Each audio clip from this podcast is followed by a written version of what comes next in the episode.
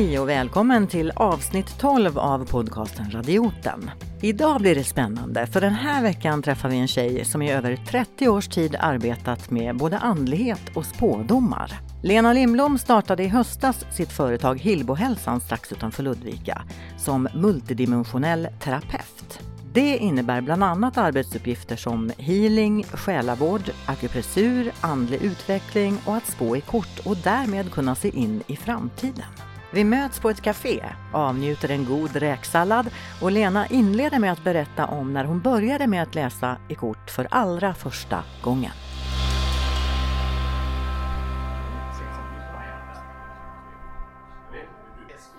Ja, jag var ju väldigt nyfiken på det mesta som hade med andlighet att göra. Astrologi och stenar och, och så hittade jag en gammal Sibyllas på bok. Och det är den jag börjar lägga efter. Och då la jag en sån här vanlig läggning och den lägger jag än idag. Och det är alltså med vanliga spelkort kan man säga? Ja, fast man tar bort några kort då. Så, ja, den är jättebra. men, men hur fungerar det? Alltså man, man blandar en kortlek med ett visst antal kort. Man lägger ut en så kallad Sibylla-stjärna som du säger. Men vad, är det, vad är det du kan utläsa av den då? Varenda kort har ju en specifik betydelse och kanske tre olika betydelser har en del kort också. Och i början då när man började så var det ju att man läste ju kortens betydelser och så hade man dem bredvid sig. Så läste man dem och, och så fick man ihop det på något sätt. Så det var ju liksom lek och nyfikenhet och det var ju det var roligt. Och den där kortleken den följde med mig på alla mina resor också så den har varit jorden runt. Nu är det inte samma kortlek jag har idag men Man byter ut den ibland. Ja, man är ju tvungen med det, den blir lite sliten. Men vad är det exakt man kan utläsa av en sån här Sibylla-stjärna? Vad är det för saker du kan se rent konkret om du nu spår någon annan till exempel? Mm. Eh, det, det, först så är det då grundkortet som ligger ligger som viktigast i ditt liv just nu. Och ödeskort är det också som ligger, eh, som också är sådana här jättetydliga kort som är viktiga. Sen kan man titta lite bakåt och nutid och framåt. Och den, eh, det är ju lite skillnad på en vanlig kortlek och tarotkortleken. I varje fall för mig. Sen är det så olika hur korten talar till en, vilket jag upptäckte mycket senare att de talar till en. Men i vanliga korten så ser man ju vad som händer i livet, lite runt omkring. Med ekonomi, med jobb, med barn, med kärleken och så. Det är inte så djupt. Men de flesta, alltså jag kan ju tänka mig att de flesta som, som frivilligt vill bli spådda så att säga, de, de vill väl kanske se just de här viktigaste sakerna som du just nämnde, pengar, kärlek, eh, jobb och sådär. Är det oftast de frågorna som folk vill ha svar på? Ja, det är mycket sånt som folk vill ha svar på. Och därför så har jag inte släppt den. Så jag har den kvar, för man får en jättefin överblick. Blick liksom över livet, hur det ser ut just nu och en liten tid framöver. Och då är det ju många som vill veta när händer det och när ska det ske så. Men det, det fungerar inte riktigt så, för det fungerar efter händelser, inte efter tid. Så ibland så kan man säga att man lägger för ett halvår då, för det är ju det som är regeln att det ska gå ett halvår. Och så ska det gå ett halvår innan man lägger igen egentligen. Men ibland går det jättefort och ibland går livet jättesakta. Det är så, ibland står vi lite still. Så ibland kan det ta flera år innan saker och ting slår in menar du? Ja, kanske inte flera år. Eh, då står livet väldigt stilla, det är ganska tråkigt så det hoppas jag att det inte gör. Men det kan ta lite längre tid än ett halvår. Och ibland kan det gå på några månader. Men hur vet man att de här sakerna som du då kan läsa genom korten stämmer? Ja, det vet man genom erfarenhet att de gör. Så när man har lagt så länge som mig då, så har man ju fått bevis på att herregud, jag hade ju rätt. I början så var det ju stora sensationer att oj, det stämde liksom det man gjorde.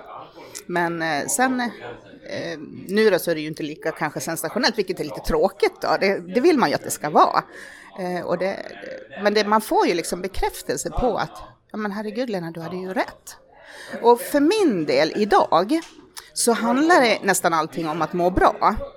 Och om man till exempel har haft en jätte, jättejobbig period och så kommer man till mig, eh, då är det så skönt när och om jag ser att Gud, det lättar här för dig. Försök att släppa det här gamla nu, för du kommer till ljusare tider.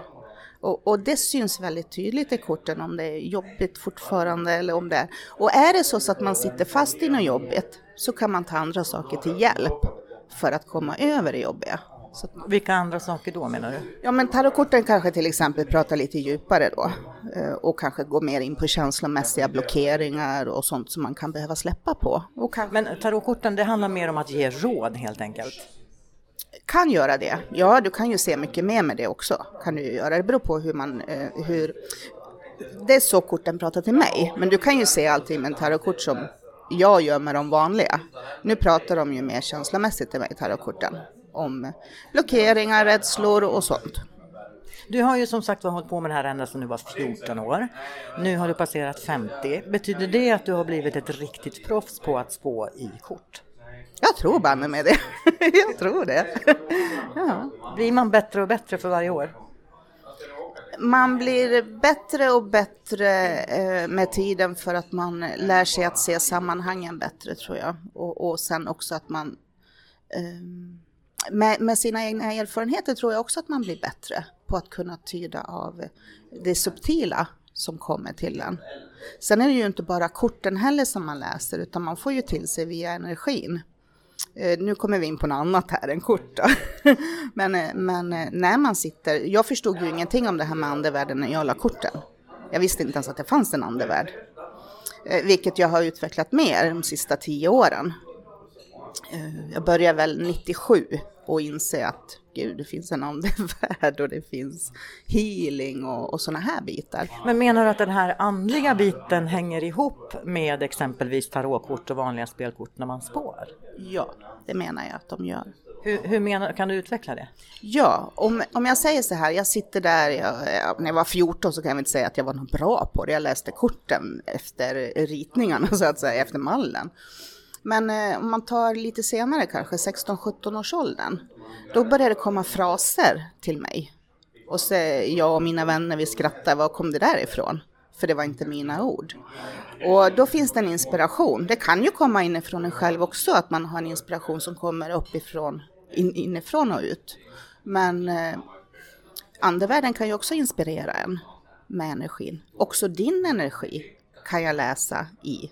Alltså jag kan känna av den och få till mig information, men det visste ju inte jag då. Utan det var bara någonting som hände. Men handlar det om psykologi på något sätt? Det handlar om energier. Allting handlar om energier. Och det är någonting helt annat? Det är någonting helt annat. Allting är uppbyggt av energier. Och om jag säger så här, att de flesta känner energierna i ett rum. Allra helst om det har varit bråk och så kommer man och tänker man, gud vad har hänt här då? Och så förstår man inte vad det är.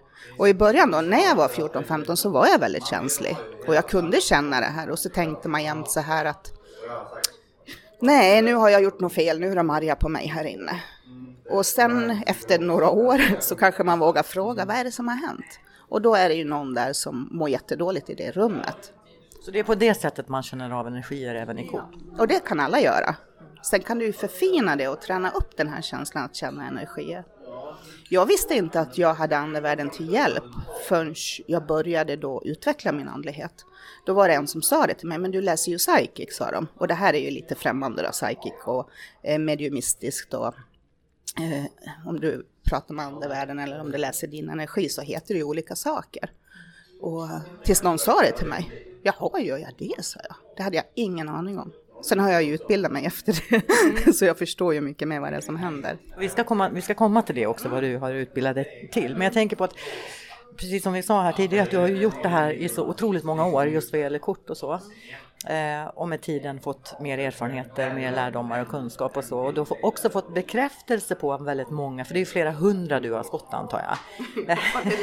ja. Så jag antar att du har fått bekräftelse på att mycket har stämt. Men händer det också att du träffar skeptiker eller någon som säger att det här stämmer inte ett skit? Ja, ja, det händer också. Ja, det får man ta då. Då är man ute och cyklar helt enkelt med sin energi gentemot den andra. Och då får man erkänna det och säga det, jag kan tyvärr inte det här idag eller då. Men vad är det som gör att man vissa, vissa gånger ser allting så tydligt och andra gånger så går det liksom käpprätt åt pipan? Det, det har ju också med energin att göra, hur man sammanlänkar tillsammans med varandra. Eh, det, det, och vissa, jag vet, det händer ju inte så himla ofta så att jag kan sätta pricken på det. Men det händer ju att man får bara nej, nej, det där stämmer inte. Kanske har hänt tre gånger de senaste fem åren. Men sen vet man ju inte, alla kanske inte vågar säga heller så. Så kan det ju också vara, man får ju vara ärlig med det. Eh, men antingen så får jag reda ut det och gå tillbaks till energin och försöka hitta energin som blir rätt då. I och med att det är en energi som du snappar upp. Eh, eller också så får jag helt enkelt eh, bara förstå att eh, du kanske passar bättre ihop med någon annan. Kanske någon annan som kan hjälpa dig bättre än jag. Och då får man ta det. Det är otroligt många som är nyfikna på just det här med spådomar och att sia och andlighet överhuvudtaget. Men det är också många som är just skeptiker och tycker att det här är rent nonsens. Vad säger du till dem? Nej men då säger jag ju bara att man behöver inte tro på det om man inte vill. Men att energier finns, det vet alla. Och där kan man ju börja titta kanske lite grann på att vi har energier allihopa. Men från energier till att spå i kort, det är ändå en viss skillnad, eller hur? Inte nu längre. det var väl det i början, för då visste jag ju inte att det fanns energier. Det är ju så att i början då så kanske ett kort har en betydelse och sen nästa en betydelse och är det tredje en betydelse och sen ligger de här på rad så, de tre korten där. Och det här ska symbolisera dåtid säger vi då. Eh, och sen kan du ju få till dig, det här kortet betyder det och det är det och det är det. Och sen ska det sammansmälta de här tre. Och det är ju där du får hjälp med energierna till att sammansmälta helheten i vad det är du ska säga. Det här, alltså du började på 80-talet redan i det här med kort och andlighet och allt det där. Den kom ju med tiden också. Ehm, och då var det ju ganska så sensationellt och lite nyfiket sådär vad det verkligen innebar att bli spådd. Idag är det ju nästan överexponerat med just vad gäller spådomar och det finns linjer man kan ringa till till tarottanter och när man söker på nätet så finns det ju precis överallt och en del tar jättehöga priser för, för det hela. Är det någonting som, som påverkar dig i det du gör? Nej, det påverkar ju inte mig i det jag gör, för jag, jag har ju mitt sätt och jag tror ju på mitt sätt. Men däremot så påverkar det ju medmänniskor. Eh, jag har ju inte hört, jag har inte haft någon personligen som har kommit till mig som har varit hos någon som har man fått betala skyhöga pengar för någonting som inte har varit bra.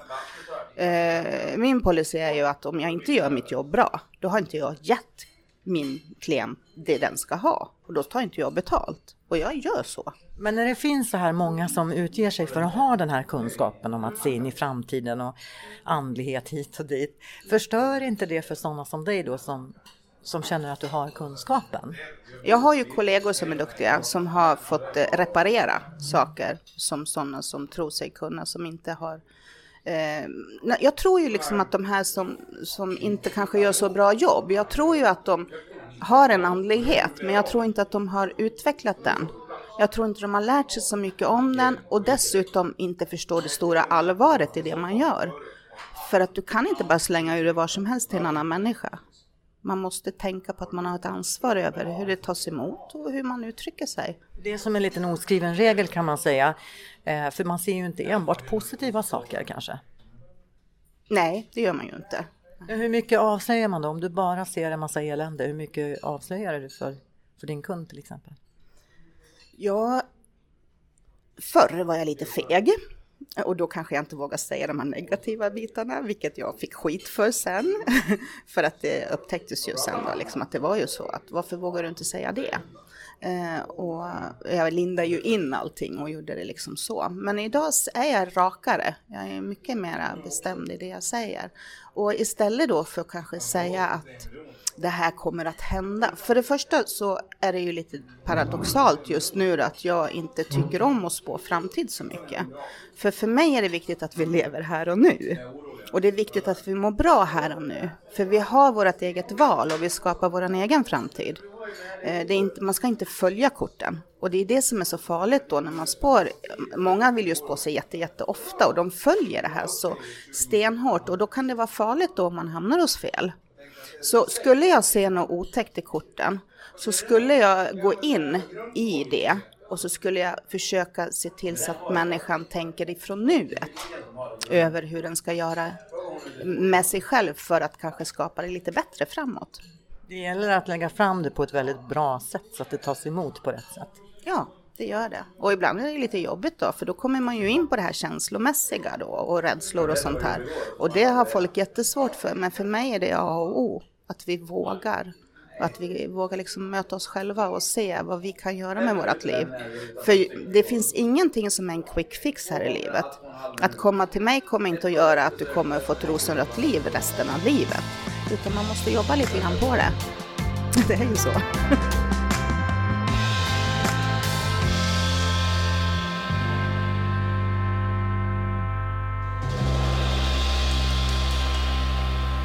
Lyssnar till Radioten med mig Marina Härliga. Och idag sitter vi på ett mysigt litet café där vi träffar Lena Lindblom som ju bland annat arbetar som medium. Hon spår i kort, både tarot och vanliga spelkort. Och hon berättar varmhjärtat om andlighet. För det är ju det du jobbar med. Och du har ju faktiskt en utbildning, det får vi inte glömma. Den måste du berätta lite om. Ja, jag har väl börjat utbilda mig de sista sju åren har jag haft möjlighet att göra det. Innan så hade jag inte det. Det kostar lite grann, det gör ju det att utbilda sig. Eh, och, men med det så, för det första så är det ju en personlig utveckling också, det, måste jag, det får jag inte glömma bort. Eh, att du måste jobba med dig själv som person. För du kan ju inte hjälpa andra om du inte kan hjälpa dig själv. Så är det. Eh, och sen har jag varit på utbildningar i Art Finley College, vilket har hjälpt mig jättemycket. Och Spiritualistiska sällskapet Ängelen får jag inte glömma, för det var de som plockade upp mig och ville att jag skulle lägga kort för dem. Vad, vad är det för företag? Det är eh, ett äh, andligt företag, spiritualistiskt företag här i Smedjebacken. Mm. Och de tar hit många engelska medium som är jätteduktiga. Vi har, jag har haft turen att få vara med där så att jag har fått jättebra lärare som också lär ut det här med ansvaret och hur vi lägger fram det. Och sen tränar man ju då. Och då, det man tränar det är ju att förfina sin känslighet. Till exempel att läsa energierna bättre. Från att känna att det är dålig stämning i rummet, kunna kanske se efter varför. Vad är det som händer här egentligen? Och hur kan jag göra för att kanske göra det bättre? Eller hitta någonting i varje fall där som, som kan hjälpa till. För det här handlar ju inte bara om att du håller på och jobbar med kort, för det har du nästan lagt lite åt sidan. Det börjar komma tillbaka lite mer nu, men, men du jobbar ju väldigt mycket med, ska man kalla det för själavård? Det tycker jag vi kan kalla det för. Sen har jag ju många andra utbildningar också som kommer in på fysisk vård. Så jag inriktar mig, jag har ju Hillbo hälsa nu som jag startade här i oktober. Som jag har eh, MDT, vilket är kinesisk medicin med mestadels akupressur. Det kallar det multidimensionell terapeut är jag, så fint är det. Vilken titel! Ja, den är jättevacker. För det betyder att jag får använda min andlighet även i kinesologin. Och jag får känna in och se vad den här människan behöver för att frisätta sig själv ifrån stagnationer i kroppen kanske som då kan också hjälpa till om man är dålig fysiskt. Så jag försöker titta på fysiskt, mentalt, känslomässigt och själsligt. Alla de här bitarna hör ihop. Och även när jag lägger kort så tänker jag på att det är ett helande som jag ska ge. Jag ska ge ett helande. I allt jag gör så vill jag ge ett helande. Men Hilmo Hälsan heter ditt eh, relativt nystartade företag. Va, vad är det du gör där främst? Det är inte så mycket det här med korten utan här handlar det mer om de utbildningar som du har gått och det, att det är det du utövar idag. Vilka är det som kommer till dig då? Jag har ju många privatsittningar. Eh, ibland använder jag korten, ibland inte. För jag behöver egentligen inte så mycket kort längre i och med att jag är så duktig på att läsa energierna. Och det är ju någonting som jag har lärt mig då på utbildningarna, att läsa energierna. Så korten använder jag om, om problemen sitter mer i det yttre, i, i det här yttre livet, eller om jag behöver hjälp för att komma in närmare eh, själva kärnan av problemet, så kan jag använda kort. Men det är väldigt sällan jag gör det i början när jag skulle släppa korten så hade jag väldigt, väldigt svårt. Så då kunde jag sitta och blanda korten och så pratade jag och pratade och pratade och pratade. Och sen när jag var klar så frågade jag, vill du att jag ska lägga korten? Nej, det behövs inte. För du har redan sagt det jag ville höra, liksom det jag behövde. Du hade korten som ett litet moraliskt stöd bara? Ja, det satte igång mig liksom. Igångsättare. Men du, vilka är det som, som kommer? Vad är det för typ av människor som kommer till dig och vill ha hjälp? Det är väldigt, väldigt olika. Jag har alltifrån utbrända som då får behandlingar eh, sådana med smärta, värk eh, och sen nyfikna som bara vill se vad man gör och då är det ofta korten de är nyfikna på. För det är lite mer vad man kan ta på. Eh, och, och sen är det sådana som har sorg, eh, kanske vill möta sin kärlek ifrån andevärlden då, som kanske har gått över eller någon annan vän eller någonting sånt. Som du kan hjälpa till att få kontakt med då menar du? Ja. Det heter andekontakt då. Och sen kanske man vill ha hjälp med sin andliga utveckling också. Då kan det vara sådana man hjälper. Att se lite grann vart man sitter fast och hur man kan gå vidare. Mm. Men många gånger så är ju människor, människor mår ju rätt dåligt när de söker upp alternativ vård om jag säger det så. Även om tarotkortet kanske inte hör till det så hör ju de andra bitarna som jag håller på med på Hillbo hälsan då till alternativ vård. Och då mår man ju väldigt dåligt när man kommer så långt så att man inte, läkarna kan hjälpa en längre. Men det var det jag tänkte komma in på lite grann också, just vad det är för typ av människor som kommer till dig. Att det är oftast människor som mår väldigt dåligt, både mentalt och kanske till och med fysiskt. Um, händer det någon gång att det kommer någon som mår riktigt bra och är lycklig i själen som kommer till dig? Ja, det gör det. Och då tänker jag så här, vad ska jag prata med den här människan om? Och då brukar det alltid sluta med att jag förstår att du är här för att du är nyfiken på det jag håller på med. Och då brukar det handla mer om andevärlden och att man pratar lite grann utifrån hennes potential eller hans potential. Så. Mm. Det finns säkert någon här nu som kanske lyssnar och tycker att det här är rena flummeriet. Mm. Eh, är, det, är det lite av ett flumjobb som du har? Nej, det tycker jag. Jag tycker faktiskt inte det. För mig är, är det hela mitt liv. Det är jag som person. Och eh, jag har gjort otroligt mycket jobb med mig själv för att kunna förstå det här. Och det betyder inte att människor inte kan förstå det utan att göra jobb. Så, eller att, eh, eller att man kanske inte tror på det här bara för att man har, fast man har jobbat med sig själv. Det var inte så jag menade. Utan jag, jag, om man säger så här, i början kanske man tror och när man har fått tillräckligt mycket bevis så vet man. Och de som inte har fått det, de behöver heller inte ha det. Man, man får helt enkelt tycka och tänka vad man vill. Om allt här i livet tycker jag. Vi pratar mycket om energier och du har, känner ju mycket energier både ja, av dig själv så att säga men också genom dina utbildningar. Och så. Men innebär det att du alltid går omkring och känner av energier? Är du någonsin ledig?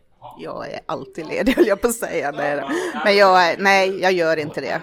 Eh, nästan så att man går in i en liten bubbla annars. Och, och, det är skönt. För skulle man göra det, då skulle man bli helt tokig. Så om man säger så här, man, folk kanske tror att jag kommer till henne på en, en kortläggning. Kan jag komma om fem minuter? Nej, det kan du inte göra. För först måste jag sitta själv i min energi jag måste känna efter vart jag är någonstans. Så att jag är i balans när jag möter andra människor. För om jag inte är det, då blandar jag in mitt i det här. Och det vill jag inte göra. Utan det ska ju vara rent till den som det kommer till. Så minst en halvtimme behöver jag för att ställa mig i ordning för att kunna hjälpa någon annan. Men du, hur mår du själv efter, efter en sån här session eller vad man ska säga? Det måste ju ta enormt mycket energi från dig att hela tiden möta människor som kanske mår ganska dåligt? Jag har blivit bättre och bättre på att hantera det. Eh, jag har spått på en spårlinje en gång i tiden och då kan jag säga att jag varit väldigt, väldigt dränerad. Och det var väldigt jobbigt var det också. Eh, människor mår jättedåligt när de ringer till en sån där linje. En del var ju nyfikna också naturligtvis.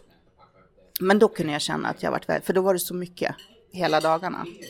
Och det, det vart jobbigt. Och det är ju oftast elände då alltså? Ja, när man ringer dit så mår man väldigt dåligt och är väldigt ensam. Och så känner man så här, det är dyrt. Jag vill hjälpa den här så fort som möjligt. Hur ska jag kunna göra det? Så då försöker man ju hitta då alternativa vägar för den människan att kanske söka sig till någon som kan ge den tiden och ge rätt hjälp. Så gjorde jag. Det kanske inte var så bra för min arbetsgivare. Men, men du menar att du uppmanade lite mer till professionell hjälp då eller? Ja, det gjorde jag. Och även psykhjälp. Jag, är ju en, jag har ju ändå en utbildning inom psykiatri också. Så eh, det, det har faktiskt hjälpt mig också. Att kunna eh, se de här bitarna också, när, vad människor behöver eh, för läkarhjälp och, och professionell hjälp. Så, mm. Du nämnde här innan intervjun när vi satt och käkade lite god räksallad att du har en utbildning som du har fått genom kommunen också. Mm. Jag har blivit utbildad i taktil, taktil beröringsmassage. Taktil beröringsmassage, vad är det? Det är en massage som går på huden. Och huden är som sagt var vårt största organ. Eh, och när man rör det, om man tänker sig så här till exempel, ska jag göra, försöka göra det enkelt här. När vi slår oss så tar vi med handen över det. Vi stryker med handen. Och vad som händer då när man stryker över huden, det är att man sätter igång beröringsreceptorer. Och beröringsreceptorerna är snabbare än smärtreceptorerna. Vilket då gör att smärtan släpper. Och det kan ju alla människor förstå. Vi blåser ju på knä när barnet har slagit sig och, och så. Och då tar vi bort den här smärtan, för beröringsreceptoren kommer i vägen. Så för smärta är det bra. Eh, det är också så utformat, jag har gått på Årsta Holmar i Stockholm i jättefin utbildning, har vi fått via kommunen, jag och min kollega. Vi är två stycken som håller på och ska utbilda i kommunen. Vilket är stort, jättefint utav dem att vi har fått det här och att vi får dela med oss utav det. För det stärker kroppsgränserna. Det hjälper till med lugn och ro-hormon. Det sätter liksom igång så mycket i kroppen som en lugn och ro och tar bort stress. Så jättebra för alla stressade människor, gamla, rädda, senil, dementa. Men menar ni att ni är ute på, på äldreboenden och, och dylikt för att ge den här massagen eller? Ja, det är vi också. Eh, vi finns till hands, men vi utbildar personalen i att kunna ge det här till alla boenden. Det är jättefint är det. Vi har haft, vi ska ha tredje gruppen nu. Ska vi ha med personal och då har vi åtta åt gången.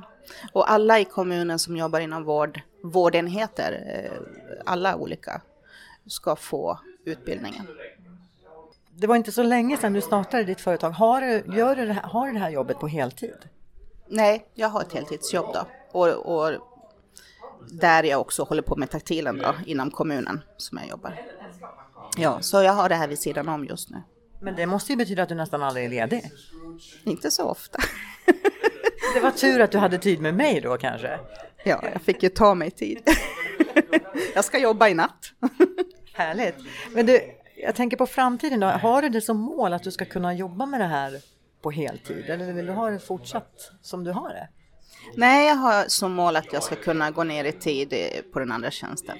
Min dröm vore ju om jag fick hålla på med taktilen inom Smedjebackens kommun och sen ha mitt egna företag bara. Det hade varit grymt bra. Men då kommer jag ju sakna dem jag jobbar med också, så jag får väl hälsa på dem ibland. Eller de kan hälsa på dig. Ja, det kan de ju göra. Så mycket som du kan bjuda på. ja, jag kan bjuda på det på jobbet också. Nu sitter vi på ett café och myser lite grann. Kan du känna av energierna här inne nu? Nej, bara din. jag är så fokuserad på dig just nu. ja, men låt höra, vad är energierna runt mig just nu? Nu är du inne i din roll här. så, men det, du är en otroligt varm människa. Det kanske man inte alltid kan känna, men jag känner det idag. Därför att du är otroligt proffsig och du är rätt fram jag känner ju dig lite grann sen förut, lite. Men eh, just nu så strålar du otroligt mycket värme gör du. Och jag blir glad för det.